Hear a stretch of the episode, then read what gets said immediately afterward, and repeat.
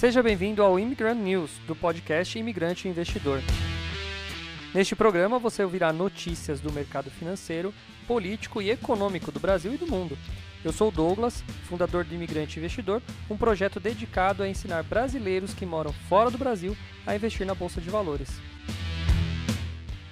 Se quiser saber mais sobre meu trabalho, me siga no investidorimigrante ou se inscreva no meu canal do YouTube, youtube.com.br imigrante investidor. Agora vamos às notícias de hoje.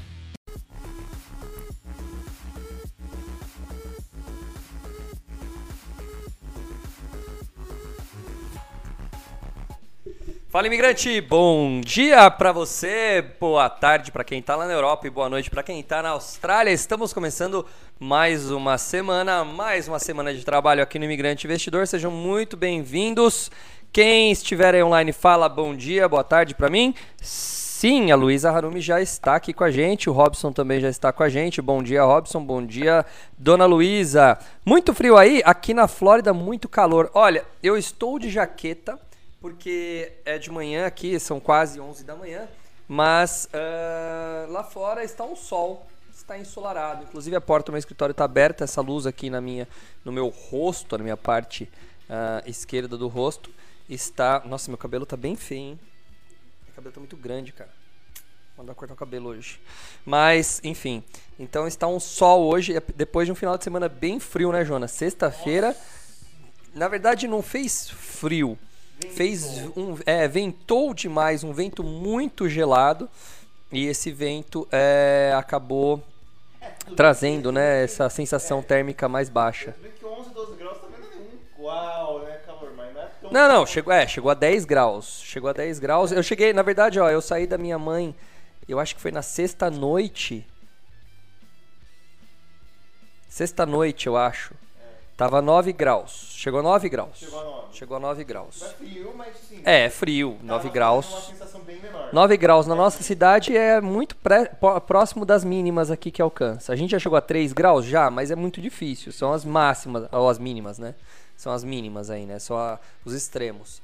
Agora, Agora, 9 graus, assim, no inverno é, é comum chegar. Mas foi engraçado que esse ano o inverno foi um inverno bem ameno. Julho, que geralmente é o mês mais frio, foi tranquilo. Junho também foi tranquilo. Né? Teve, uma, teve uma onda, né? Teve uma onda, uma onda de frente fria lá em julho, que foi aquela que também quebrou bem. É, foi o dia que chegou a 3 graus. É, chegou a 3 chegou graus. 3 graus é. Aqui a pé, 3 graus, nossa, maravilha. E teve só. Nada, não, me lembro se teve geada. Eu lembro que teve geada. É, mas foi onde que chegou mais, mais, né, mais, mais baixa a temperatura e depois voltamos ao normal. Aí passamos por várias semanas de calor, de sim, de um tempo ameno, e agora estamos aí uh, voltando. Eu espero, imagino e espero que seja uh, que essa tenha sido a última frente fria mais assim forte, né? Fala Mabel, boa tarde para você, Mabel, Mabel. É... Vamos começar? Vamos começar. Ah, o Bruno tá lá. Ué, ah, agora vi. Que engraçado. Eu, eu, tô, eu tenho meu chat aqui na minha tela, mas eu abro uma, o meu celular aqui no cantinho. E o do Bruno apareceu à tarde. Vamos lá. Boa tarde, Bruno. Aqui em Torres Vedras o sol tá rachando. Onde é Torres Vedras? Sabe, Jonas? Procure no mapa aí. Torres Vedras? Não, pelo nome deve ser Portugal. O Bruno é da onde? O, o Jonas tá achando que você é da Irlanda, não é Portugal, deve ser. Pelo nome é Torres Vedras é Portugal, mas eu não sei onde fica. Caraca, meu cabelo tá feio demais. É Portugal, é. Portugal. Bom, vamos começar então com notícia. Falando em Portugal, já vamos começar com essa então? Para fazer o primeiro corte do dia, Jonas, preste atenção aí então, ó. 3, 2, 1 e plau. Empresa de Portugal está recrutando brasileiros para trabalhar. Confira os cargos disponíveis e como você pode se candidatar. Bom, essa notícia é para quem sonha com uma oportunidade de trabalhar fora do Brasil. Vocês já trabalham, mas quem sabe vocês podem chamar seus parentes para trabalhar por aí. Uma empresa em Portugal está contratando várias pessoas, inclusive brasileiros, para diversos cargos no país. De certo, pode ser a chance para quem sempre desejou trabalhar fora, mas nunca conseguiu, afinal, intercâmbios costumam ser bem caros. Assim sendo, vamos mostrar abaixo como você pode se candidatar e conseguir essa tão sonhada vaga. Então vamos ver aqui. Uh, a empresa portuguesa de tecnologia Multivision está contratando pessoas para diversos cargos, em grande processo de desenvolvimento, a companhia está se comprometendo a pagar os custos para estrangeiros, o que inclui visto, documentação e relocação. Isso se explica, nas palavras do CEO Edson Leite, por Portugal ser um país pequeno e com menos pessoas capacitadas para os projetos existentes. Desse modo, estão sendo ofertadas vagas para desenvolvedores e engenheiros de vários tipos, como front-end, back-end, nuvem, infraestrutura, Kubernetes, software full stack e vários outros. Eu não faço a mas nem o que, que é um Kubernetes. Eu acho que eu tô ficando velho, Jonas. Porque quando a gente vê umas palavras diferentes assim. Minha filha chegou pra mim e falou assim: Ah, papai, eu sonhei com o Minecraft. Falei, legal, o que, que você tava fazendo? Aí ela começou a falar assim: Não, que tem o, o Chile, não sei das quantas lá, que não sei o quê. É e eu. mob, Gila. Nossa senhora. um- Eu fiquei assim: Ah, legal, filha. Ah, interessante.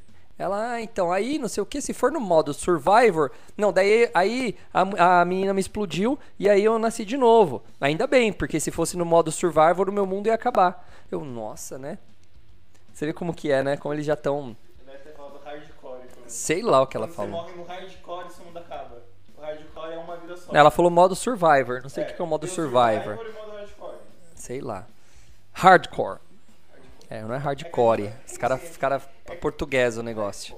Deixa, eu- deixa eu ver. Uma que a gente é brasileiro, duas. Aqui no- Minecraft é jogo de criança, não vai passar. É. É igual quando a gente jogava Street Fighter. Tinha o Guile, que hoje é Guile, né? É, é, a gente falava Guile, que mais que palavras que eram. Que eram. Não, Rio é Rio, é, mas ainda é. Mas tinha, tinha umas palavras. E aqui, quando eu mudei pra Bragança, tinha uma provedora de internet que chamava Horizon, né? Que é. Aí eles falavam, ah, eu instalei o Horizon na minha casa. Horizon. Meu pai falando Ethereum. Ethereum. É, mas Ethereum ainda é parecido. O ruim é quando é muito diferente da palavra original. Tipo Nike você chamar de Nick, entendeu? Aí é zoado, né? Rebook, é, é, Reebok, o pessoal chama de rebook, né? Não tem, não é book, não é livro, é Reebok. Fazer um rebote no meu computador. É, essas palavras aí, fica estranho. Bom, vamos lá. Daqui que o Bruno escreveu aqui. Tem uma empresa na Suíça que está contratando também. Vou colocar o link no grupo para não atrapalhar a live. Pode pôr aqui na live também o link, Bruno. Depois a gente coloca o link aqui embaixo na descrição também. É legal ter esses links aí. Não precisa de residência, olha que legal. Valéria Boa. Valéria é dos Estados Unidos? É, né? Valéria é dos Estados Unidos. Não, Portugal. Então, bom, boa tarde, Valéria. Desculpa, ainda não decorei o nome dos alunos novos, não decorei a localização dos alunos novos. Vamos lá, vamos continuar. Como citado anteriormente, a Multivision se compromete por todo o processo de contratação de estrangeiros. Além disso, busca criar uma relação de longo prazo com seus contratados em um mercado muito promissor e com bons salários, mas talvez por isso cada vez mais concorrido e exigente.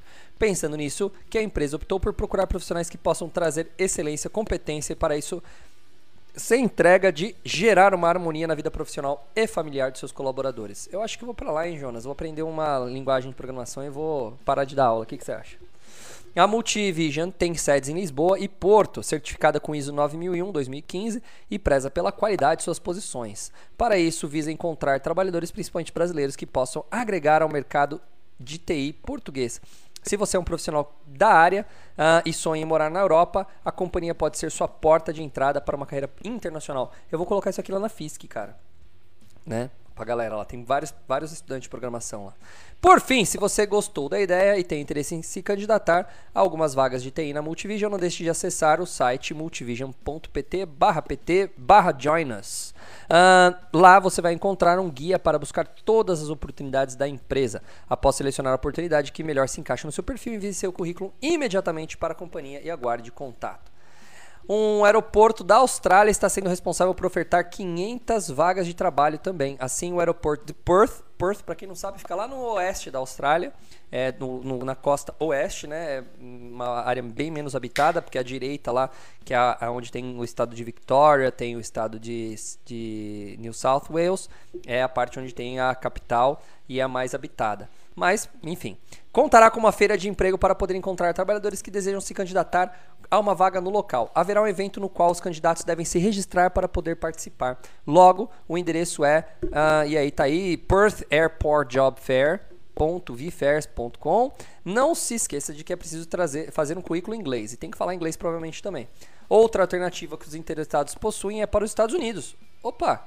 Uma, uma oferta de 400 oportunidades. Assim, uma fábrica de baterias, a chamada Ascend, Ascend, Ascend, não sei ler essa palavra, Elements está sendo responsável pela abertura de vagas. São diversos cargos e é possível checá-los no site de carreira da própria companhia. Para isso, acesse o asenelements.com/careers. É, também é preciso fazer o envio de currículo em língua inglesa. Pô, legal isso aqui até no, nos Estados Unidos, cara. Vaga para emprego. Aí, ó. Bom dia, Aurélio. Bom dia, Aurélio. Hoje aconteceu um negócio estranho. Várias, várias vagas de, de emprego aí para quem tiver interessado. Bom, para quem já mora aí também é fácil, né? A gente tá falando de contratar de fora, mas é legal. Agora, eu falei, né? Tem um cara aqui no Farol, ah, próximo da minha casa, num, num- num cruzamento que tem aqui, e ele fica com uma plaquinha assim: quero ser programador. Acho que ele tá querendo juntar dinheiro para fazer algum curso, uma faculdade que deve ser muito caro. E aí ele fica ali entregando, é entregando não, ele fica vendendo. Eu acho, eu acho que é paçoquinha que ele fica vendendo. Eu acho. E aí tá lá com a placa quero ser programador, me ajude a realizar meu sonho. Tem alguma coisa assim na, na, na, na, na placa que ele carrega no peito. Aí eu falei que agora a gente bateu os 900 inscritos no canal. E aí eu falei que eu vou lá no farol assim, ó. Quero ser monetizado pelo YouTube. Não precisa comprar nada, só entre no meu canal e aperte se inscrever. Porque tá difícil, viu? Ô negócio difícil esse YouTube pra, pra chegar lá na, na- na nossa tão sonhada monetização. Então, é, vale a pena. Mas voltando agora, tirando a piada do, do coisa. Legal, cara. É, programador é uma, é uma é uma vaga, né, um tipo de emprego hoje que está muito, mas muito requisitado. Eu diria, lembra quando eu falo da onda de euforia? A gente está no começo pro meio da onda. Ainda dá tempo de entrar, mas tem que ser rápido para você pegar um bom um bom cargo é, de programador. A onda já começou faz tempo, há mais de 10 anos, mas é uma onda devagar. Né? É, e ela vai, vai, daqui a pouco vai bombar, porque tem muita gente que vai para o cargo de programador agora, que tem muita, mas muita vaga. Mas é legal que o emprego é, ele, ele, ele tá invertido nessa área, sabia, Jonas? Tem mais vaga de emprego do que profissional. Então, o fato de ter mais vaga de emprego faz com que as pessoas, é, as empresas tenham que. Olha que louco! A empresa não faz uma entrevista. Não é a empresa que faz entrevista com o Cara, trabalhador. tá pesquisando. É o cara que faz entrevista da empresa. Não, por que, que eu devo trabalhar na sua empresa? Vai, explica aí pra mim por que, que eu devo trabalhar na sua empresa. E os caras têm que se vender, a empresa tem que se vender pro programador e dar um monte de condições. Por isso que tá concorrido esses caras estão aceitando gente do outro país. E Portugal se ferra porque Portugal é um país é, velho, poucos jovens e um país pequeno, uma, uma estrutura pequena. Então eles acabam chamando pessoas de outro país. Agora tem um outro fenômeno que eu queria comentar aqui também. Peraí que eu já eu sei que você queria falar alguma coisa, mas eu vou dar só esse esse recado aqui. Esse recado não, esse terminar essa minha ideia. Sabia que na Austrália a taxa de desemprego está de menos de 3%? A taxa de desemprego na Austrália está menos de 3. Aqui para vocês terem uma ideia, como a gente está num praticamente num recorde negativo, assim, o menor desemprego de muitos anos, a gente está em 9. Então pra você ver a diferença. Na Austrália, é, tá quase em pleno emprego, tá quase todo mundo trabalhando. Então olha para você ver como que tá lá. Então essa pegada de vaga de trabalho acontece por causa do quê? De um fenômeno que aconteceu e esse fenômeno foi a, a pandemia. A que causou esse fenômeno. A Austrália ela é muito pautada de trabalhadores internacionais, filipinos, chineses, brasileiros, sul-americanos no geral, né? Países aí que a gente chama de terceiro mundo que vão para a Austrália para trabalhar, né? O Brasil faz parte desse grupo. O que aconteceu com a pandemia? Muita gente voltou para suas localidades originais, muita gente voltou para o Brasil e aí por um tempo eles ficaram impedidos de entrar na Austrália, né? Então você tem um fenômeno da galera voltar, né? E e, e uma interferência política com o que proibiu o pessoal de, de voltar para a Austrália, né, de fazer a- o regresso.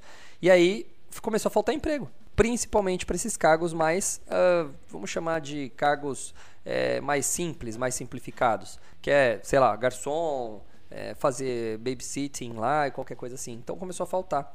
Então você vai no- no- nos corredores de Sydney, por exemplo, nos shoppings e tal, você vê várias placas de precisa-se trabalhador. Olha que maluco, né? Então isso inverteu essa, essa, essa coisa lá na, na Austrália. né? Então, na, você vê como que um fenômeno aí des- desandou o mundo e tudo quanto é coisa. Fala, Jonas, o que você ia falar? Neste momento eu está valendo menos que o dólar. O euro tá valendo menos que o dólar?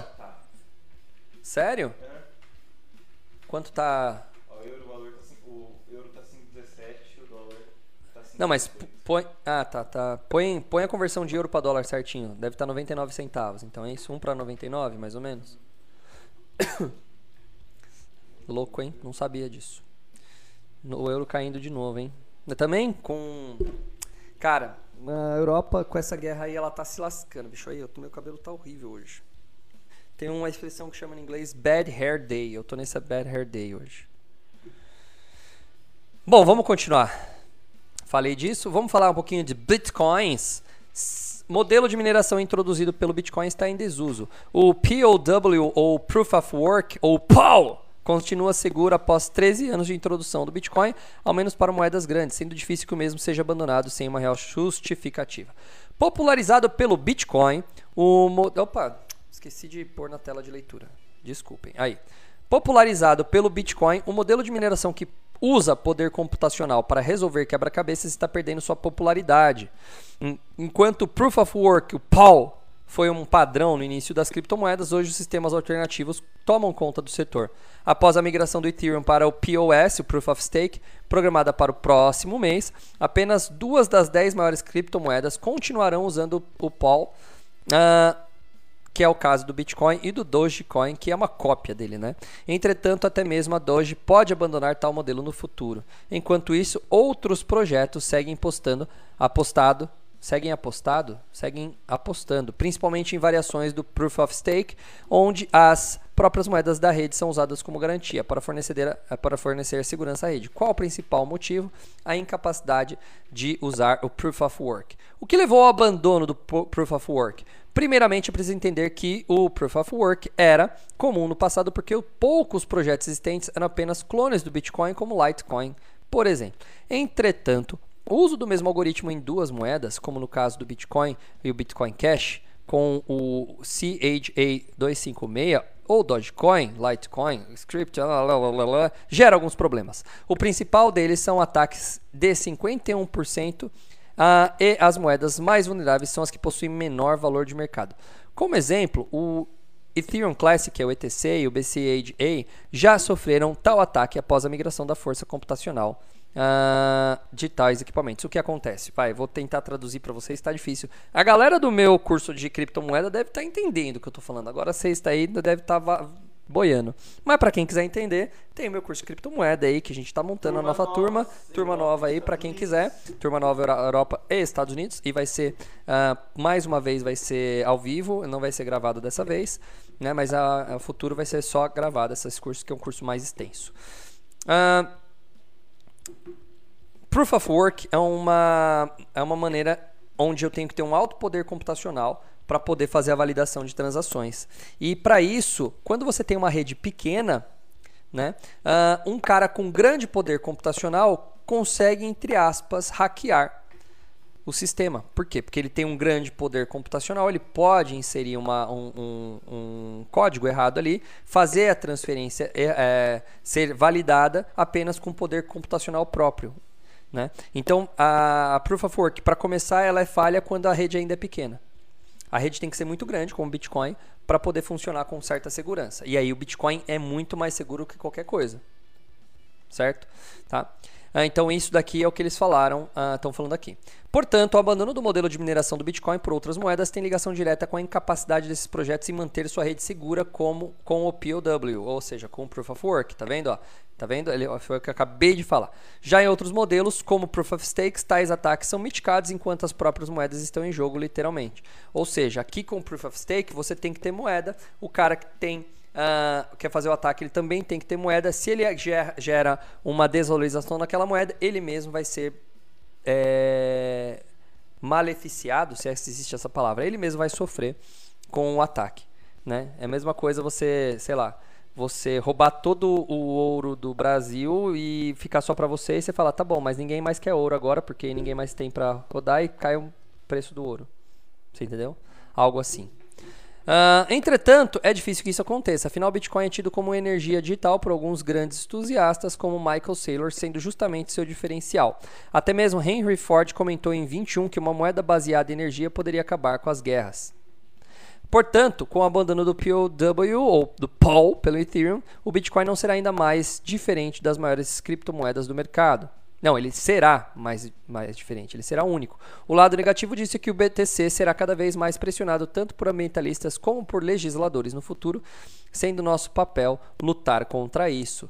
Por fim, uh, o Proof of Work continua sendo seguro após 13 anos da introdução do Bitcoin, ao menos para moedas grandes, sendo difícil que o mesmo seja abandonado sem uma real justificativa.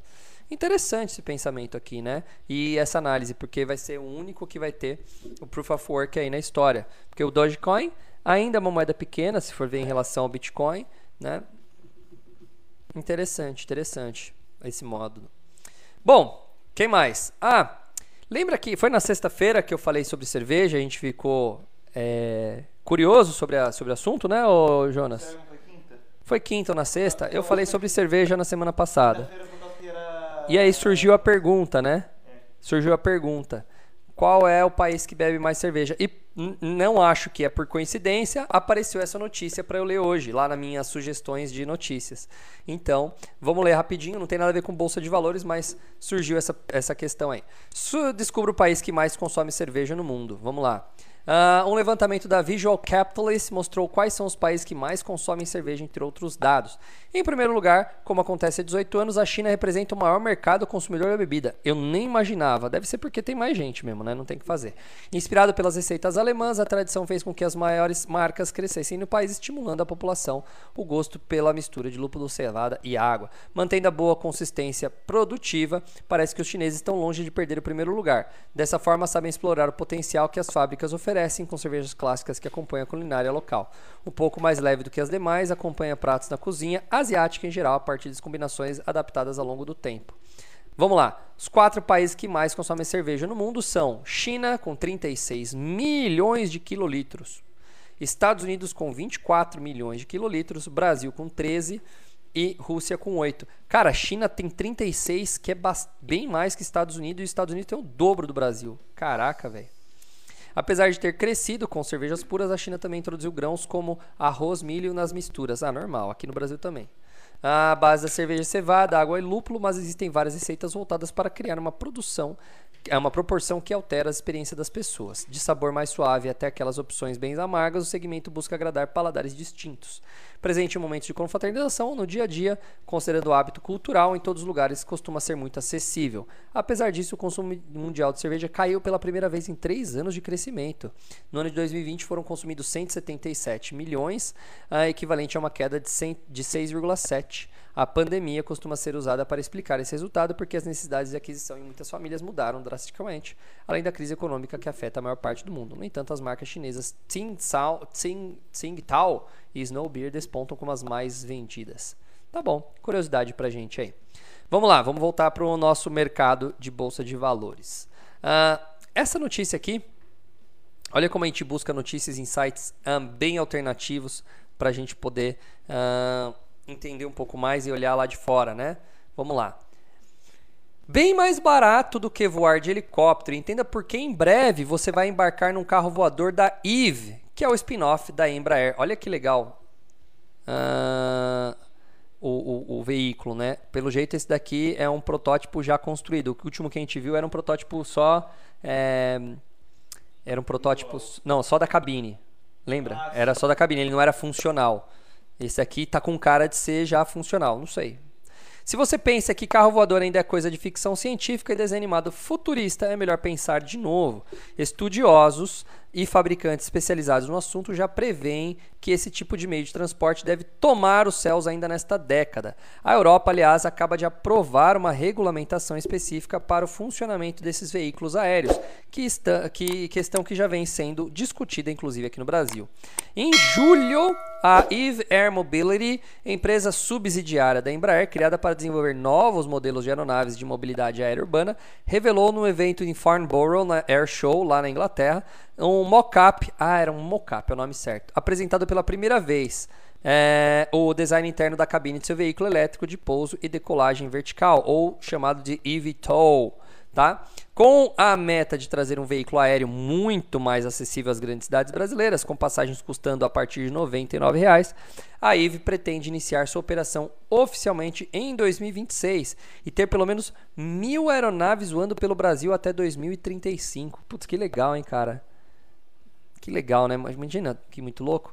No momento já são 2 mil veículos encomendados, 150 deles para uso do mercado de defesa e segurança, mas sem armamentos, numa parceria entre, entre a Embraer e a britânica BAE Systems. Na Embraer, desde 2006, Flávia Tchatcha, Tchatcha hoje vice-presidente de experiência do usuário e inteligência de mercado da IVE, embarcou no projeto desde o primeiro momento, enquanto Uh, éramos menos de seis pessoas na sala. Olha que interessante. Lançado oficialmente em 2020 como um empreendimento separado da Embraer, a IVE vem contando com a experiência da executiva que tem formação em mecatrônica e engenharia industrial em áreas como jornada do usuário, acessibilidade e inovação dentro da própria Embraer. Um dos desafios mais relevantes é o da aceitação da comunidade, diz Flávia. Não adianta nada ter um veículo seguro com preço acessível sem pessoas interessadas em voar ou comunidades dispostas a recebê-lo. É, em entrevista ao Draft, Flávia fala sobre os desafios do mercado, design e tecnologia desse setor e como vislumbra o futuro da mobilidade aérea do Brasil. Então tem rapidinho aqui uma. Uh... Ah, não, é o mesmo. Ó. Tem uma entrevista com ela. Eu não vou passar porque senão vai ficar muito, é muito grande a entrevista, ó. Muito grande. Para quem quiser, é, para quem quiser eu leio depois. Eu ah, quiser ler depois eu deixo o link aí, tá? Tá num site chamado Projeto draft.com. Mas olha que interessante para quem está na tela. Deixa eu. Acho que vocês conseguem ver, né? Vou tentar fazer um cambalacho aqui. Plim. Aí, ó. Tá aí na tela aí, para quem quiser ver. Ah, não deu, ele fica, ele volta para cá. Aí. Tá aí o carro, mas aqui é um protótipo, é um mock-up, né, como ela disse, ainda não está funcional. Deixa eu ver, tem mais fotos? Tem mais fotos? Vamos ver se tem mais fotos. Olha por dentro, que interessante. É, bem um mock-up mesmo, né, cara? E ele é um aviãozinho mesmo, né? Aqui ele tá sem asa, né? Porque é só coisa. Mas olha como ele vai ser. Ele vai ser tipo um drone, né? Vão ser várias. É, é um quadricóptero ou na verdade um octacóptero. É, ele é, é, né? É um drone com oito, com oito hélices para voo vertical e duas hélices para voo horizontal. Legal, né? Interessante. Fica aí para quem quiser ler mais aprofundada essa, essa matéria. Ok? Deixa eu fechar ela também. Vou deixar aqui para o Jonas colocar na coisa. Vamos lá. Uh, vamos ver essa aqui. Já falando de tecnologia, vamos continuar. Olha que interessante também essa notícia aqui. Para a gente ficar sempre pensando no, no que vai acontecer e como está sendo o futuro aí, né? Mulher usa IA ou inteligência artificial para conversar com os enlutados durante o próprio funeral. Olha que louco. Vamos ler essa matéria. Uma senhora já falecida usou inteligência artificial para fazer uma surpresa em seu próprio funeral. Ah, Marina Smith apareceu na cerimônia por meio de uma reprodução holográfica em vídeo. A senhora Smith, uma das principais ativistas pela conscientização sobre o Holocausto, morreu em junho, aos 87 anos. Durante o funeral, a senhora fez um breve discurso sobre sua vida e respondeu perguntas feitas pelos enlutados, criando uma ilusão de conversa em tempo real. Marina analisava as perguntas com calma antes de preparar as respostas, como se ela estivesse viva e se comunicando por uma videochamada. Veja, vamos ver aqui. Eu vou, será que dá para ouvir? Acho que dá, né, Jonas? Vamos ver. Espera aí que está no meio do vídeo. Deixa eu colocar desde o começo. What would you say at your funeral? I would say at my funeral. I'm so pleased that I met so many good people who influenced my life. And I had a happy family life. I had a husband, and I feel my life was planned in that by the Almighty One. And I feel it's coming to conclusion under His guidance, because my work here David. is completed, and it's a high level to go to. And I've seen my sons do great things in children. And uh, I think that it's such a. Bom, eu vou dar uma pausa porque tá praticamente impossível de entender o que ela fala. Eu entendi children, I think e algumas outras coisinhas.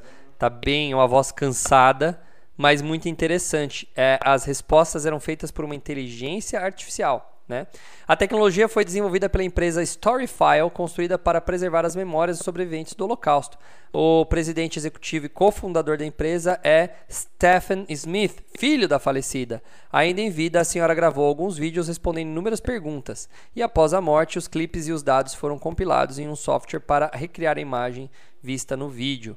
Uh, alguns acham que a aplicação da tecnologia é um desrespeito com, o falecido, enquanto outros defendem o uso do IA como qualquer outra tecnologia usada para reconstrução de uma memória afetiva. Em entrevista ao jornal The Telegraph, Smith disse que com a tecnologia, os enlutados podem obter uma versão mais livre e verdadeira de seu ente querido perdido. Uh, Durante a conferência Mars, a Amazon mostrou um recurso experimental da Alexa que permite que assistente digital imite a voz de pessoas mortas com auxílio da inteligência artificial. Em um vídeo exibido no evento, o menino pede para a Alexa ler uma história na voz uh, de sua avó já falecida. A ideia parece saída de um filme de ficção científica, mas imitação de voz por IA é cada vez mais comum nos últimos anos. Deepfakes de áudio já são amplamente usados em podcasts, videogames, na TV e no cinema. Cara, muito legal, né? Jonas, o que, que, você acha, cara? Imagina, a pessoa morre e você tem uh, como ouvi-la, né? É louco, né? É louco. É, dá pra fazer umas pegadinhas legais também, né? Não, no começo da... o Jonas já quer pra sacanear, Coloca, quer fazer você pegadinha. Você vai na casa da uma Alexa, sei lá, é, uma, é toda uma maldade, é níveis elevadíssimos. Não, o que eu... Você esconde a Alexa tipo, no quarto dele, sabe? Manda fazer alguma coisa. Não, o que eu penso é o seguinte, é, lógico que tá tirando a parte de fazer pegadinha, o Jonas já quer fazer sacanagem. Tirando a parte de fazer pegadinha, eu penso o seguinte, é, acho que o ser humano vai ficar cada vez mais fraco. Eu acho, a gente está ficando cada vez mais fraco. É lógico que não dá pra, pra usar com base, mas vamos, vamos só pra você entender. Nossa, meu cabelo tá difícil hoje. Eu passo a mão nele e tá, tá ficando louco. Aí, uh, vamos entender o seguinte. Eu tava falando isso esses dias com alguém, não me lembro quem, numa conversa, uma conversa meio filosófica. Mas assim, quando você tinha, uh, sei lá, não, não, vai, não precisa ir muito longe, na Segunda Guerra Mundial, um pai saindo de casa para lutar na guerra, a esposa dava aquela chorada e tal, mas ela já tinha, assim, já esperava pelo pior, já já tinha mais qual é a palavra certa que eu tenho que usar, mas ela já estava mais acostumada com a morte. A morte rodeava as pessoas de uma maneira muito mais forte. Então, é, o valor da vida era menor. É estranho falar isso, mas o valor da vida era menor. Então, assim, eles já entendiam que a pessoa morria cedo, né? As guerras matavam muito, as doenças. Então, meio que a, a, não é igual hoje, né? Que a gente a gente tem esse medo da morte, a gente briga contra a morte e tudo mais. E aí você vê um negócio desse aí sendo, sendo feito, vai, vai fazer com que nosso, nosso psicológico fique mais fraco ainda, porque a pessoa não vai aceitar a morte do, do parente e vai continuar tendo contato, um contato de mentira com esse parente, né? Mas ao mesmo tempo, se você entrar na filosofia, o que, se você criar uma inteligência artificial que pense muito próximo do que, o, do que aquela pessoa pensava, imagina você ter conversas com uma pessoa que, que teve sua, sua memória preservada, teve alguma coisa assim. Imagina que louco, Jonas. Você poder conversar, mesmo que não esteja em corpo. E aí? Tem um filme dentro do. Eu acho que tem no Netflix ainda. Que, na verdade, é um episódio do Black Mirror que fala justamente disso. Eu acho que eu já cheguei a comentar isso em alguma live aqui do Black Mirror. E é muito louco isso daqui. Então, em breve, teremos isso acontecendo na realidade. Uma coisa meio estranha, filosoficamente eu acho é, esquisita, né? Eu acho que não é bom, mas falando em tecnologia, eu acho animal, animal, animal. Fala Rose, boa tarde para você e Michele, bom dia para você. Vamos para a última notícia porque hoje vai ser louco, segunda-feira, né? Segunda-feira, uh, essa aqui. Uh, vamos lá. Terminando a última notícia. Porque as expectativas para o PIB decolaram e o que se espera do próximo ano? Vamos ver, vamos ver. Interessante, hein? As projeções de crescimento da economia brasileira para 2022 feitas pelas instituições financeiras estão aumentando há oito semanas seguidas. Segundo o relatório Focus do Banco Central, o boletim mais recente, divulgado nesta segunda-feira, indica que o ponto médio, ou seja, a mediana das estimativas, chegou a 2,02. Entre os economistas que respondem à pesquisa do Banco Central, os mais otimistas já esperam uma expansão de 3% é uma situação bem distinta da observada no início do ano. Até os primeiros dias de março, o ponto médio das projeções indicava avanço de apenas 0,3% no PIB. Na época, o ministro da Economia, Paulo Guedes, afirmou que o mercado passaria o ano revisando os números para cima o que de fato ocorreu, pelo menos até agora. Eita, Paulo Guedes. A recente divulgação do IBC-BR, índice do Banco Central, que busca medir a temperatura da atividade econômica, reforçou as expectativas de um bom resultado do PIB no fechamento do segundo trimestre. O indicador avançou 0,69 em junho, na comparação com maio, e 0,57 sobre o primeiro trimestre. Enquanto isso, as expectativas para 2023 tomaram rumo oposto. No início do ano, o mercado projetava alta de 1,8% no PIB do ano que vem. No fim de abril, a mediana das previsões estava em 1%, e em julho caiu abaixo de meio. Na coleta mais recente, o ponto médio está em 0,39. Uma série de fatores explica esse descompasso, apontam os economistas do Bradesco. De um lado, o desempenho neste ano segue surpreendendo positivamente, como mostram os dados de arrecadação federal, emprego, crédito, utilização da capacidade instalada na indústria, etc. As, a esses indicadores, diz o banco, se somarão os programas de auxílio criados ou majorados nesse mês, que vão pôr mais dinheiro na mão de grande parcela da população. Para 2023, no entanto, a análise afirma que os efeitos defasados da política monetária e a desaceleração da economia global devem afetar o PIB. Os juros reais estão acima do nível médio observado em 2015 e o endividamento das famílias está em elevação por conta da alta de preços. Logo, é plausível esperar desaceleração do mercado de crédito e das concentrações e das contrações no próximo ano, citam os economistas do Bradesco em relatório. O economista Eduardo Vilarim, do Banco Original, afirma que o PIB do primeiro semestre, que será divulgado em 1 de setembro, deve vir acima do que era esperado até pouco tempo atrás. Uma prévia do indicador, o Índice de Atividade Econômica do Banco Central, o IBCBR, registrou uma variação de 2,24% em relação ao mesmo período de 2021 um setor que deve apresentar bons resultados é o da construção civil, que teve crescimento de 9% no comparativo entre os primeiros trimestres de 21 e 22. Ele é influenciado pelo avanço das obras, obras públicas em ano eleitoral e pela reabertura da economia. Além da construção, outro setor que vem mostrando maior dinamismo, de acordo com o Milarinho, é o de serviços. No primeiro semestre, ele cresceu 8,8% em relação ao mesmo intervalo de 21, com destaque para os prestados às famílias, aponta IBGE. E a tendência de que a continue sendo, é, se mantendo resiliente devido ao aumento da massa salarial disponível. disponível. A economista-chefe da Tenax Capital, Débora Nogueira, aponta que em um comparativo global, a economia brasileira é uma das poucas no mundo que está mais acelerada. É. E os Estados Unidos entraram no segundo trimestre em recessão técnica. A China está tentando reduzir a taxa básica de juros para dar mais tração no seu crescimento. Na Europa, diante da inflação alta e aumento nos custos com energia, a atividade econômica está desacelerando rapidamente. Ou seja, o Brasil Brasil está voando. O Brasil está voando enquanto o resto do mundo está uh, indo para baixo. E aí, Jonas, o que temos a dizer sobre isso? É o PG, Paulo, né, mano? Paulo Guedes tinha razão? É o famoso PG, né? PG, o posto Ipiranga, fez bem? Será que ele está enxergando algo que nós, nós, céleres mortais, não enxergamos? Eu acho que é muito simples, muito simples. O Brasil foi um país. É, imagina mais ou menos assim: um cão nervoso, morrendo de fome, sendo segurado por uma corrente muito forte. Isso era o Brasil. Entendeu? É um país com altíssimo potencial, é um país com um povo trabalhador, com uma cultura muito boa. Porque pode falar mal, mas o Brasil é um país com uma cultura ótima. A gente tem a gente tem a violência, né, é alta, mas a gente tem uma cultura ali é muito melhor do que do que do que do, dos outros países e tal, porque uh, parece que não, mas a gente convive muito bem.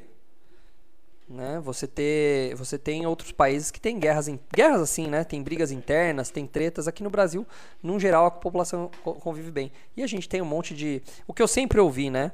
o que eu sempre ouvi na vida, desde pequeno, que o Brasil tinha um, é, um dos poucos países que não tem catástrofes naturais grandes, é um, é um dos países que tem bastante natureza, tem bastante mar, tem bastante é, extração de minério, tem área cultivável. Então ele sempre teve capacidade, só que tinha uma, uma coleira segurando lá. E a gente não precisa, eu não vou nem falar que o Paulo Guedes é, é, é muito ninja, mas um pouco que soltaram a coleira Cara, o, o país está rodando, bicho. É diminuição de imposto, é a, melhor, a melhoria em infraestrutura, criação de modais como ferrovias, que nem a gente falou na semana passada. Tudo isso está fazendo com que o Brasil chame a atenção do mundo. Por quê? Porque é um país que tem potencial e que de repente está soltando as amarras. Diferente de países grandes que não tem uma... a China a China a China fez o quê? Colocou tanta cidade, velho, colocou construiu tanto prédio que lá o, o déficit habitacional é negativo. Ou seja, é um superávit habitacional, que é estranho falar. Mas assim, tem mais casa do que morador. Olha que maluco. Eu não sei se é verdade, mas eu vi vídeo que eles estão derrubando já. Não, tem lugar que estão derrubando prédio, tem lugar que estão dando de graça, então, tem lugar que estão fazendo é, muito mais barato, mas digita no Google cidades fantasmas na China e você vai ver. Então, o que acontece? Você tem um país que cresceu demais, impulsionado e, e alavancado né, pelo governo, e aí não deu conta, não, tem, não teve um crescimento orgânico, não foi sustentável. Né? Os Estados Unidos já é gigante, então, imagina, é, é bem simples. Um, você tem uma, você tem uma moeda, você tem um dólar. Para você dobrar o seu dinheiro, dobrar, ou seja, 100%, você só precisa de mais um dólar. Então, se você pular de um dólar para 10 dólares, você ficou 10 vezes maior, mais rico. Agora, se você tem um milhão, para você pular para 2 milhões, cara, você tem, você tem que trabalhar e ganhar mais um milhão. Então, essa essa grandeza matemática se aplica também na economia. O Brasil é um, é um país pequeno. Para ele dobrar, é muito mais fácil do que uma nos Estados Unidos dobrar a sua potência. Entendeu? Então, essa solta das amarras está fazendo com que o Brasil pule para um nível superior. E é isso que tem acontecendo no meu humilde ponto de vista também, né? Mas tá aí, o texto tá um pouco para reforçar o que eu falei aqui. Gente, acho que tá bom, né? Olha, 45 minutos de live. Eu vou mandar uma mensagem pro Rafa lá da Irlanda, porque o Rafa da Irlanda ele fala que ele queria que minha live fosse de uma hora. Eu falei, Rafa, uma hora é muito, cara, não dá pra fazer, mas eu tô fazendo. É, tá mais comum a live chegar perto de uma hora do que menos. As lives estão ficando gigantes. Então, uh, a gente acaba é, daqui a pouco vai ter a manhã inteira de live, né? Cobertura plantão, plantão de notícias, né? Vai ser um, vai ser uma, como chama? Imigrante Investidor News, né? Como se fosse a Globo News ou a, ou a Band News, ou a CNN News, qualquer uma dessas. Bom, tá beleza. Espero que vocês tenham gostado do conteúdo de hoje, espero que tenha tido informações interessantes e a gente se vê amanhã na terça-feira neste mesmo canalzinho aqui que os fala. Não se esqueçam de apertar o like, não se esqueçam de se inscrever no canal, não se esqueçam de fazer toda essa bagaça aí para me ajudar a transformar esse canal num canal mais potente e que alcance mais pessoas. Valeu, galera. Um abraço para todo mundo. Vou ficando por aqui. Fiquem com Deus. Tchau, tchau.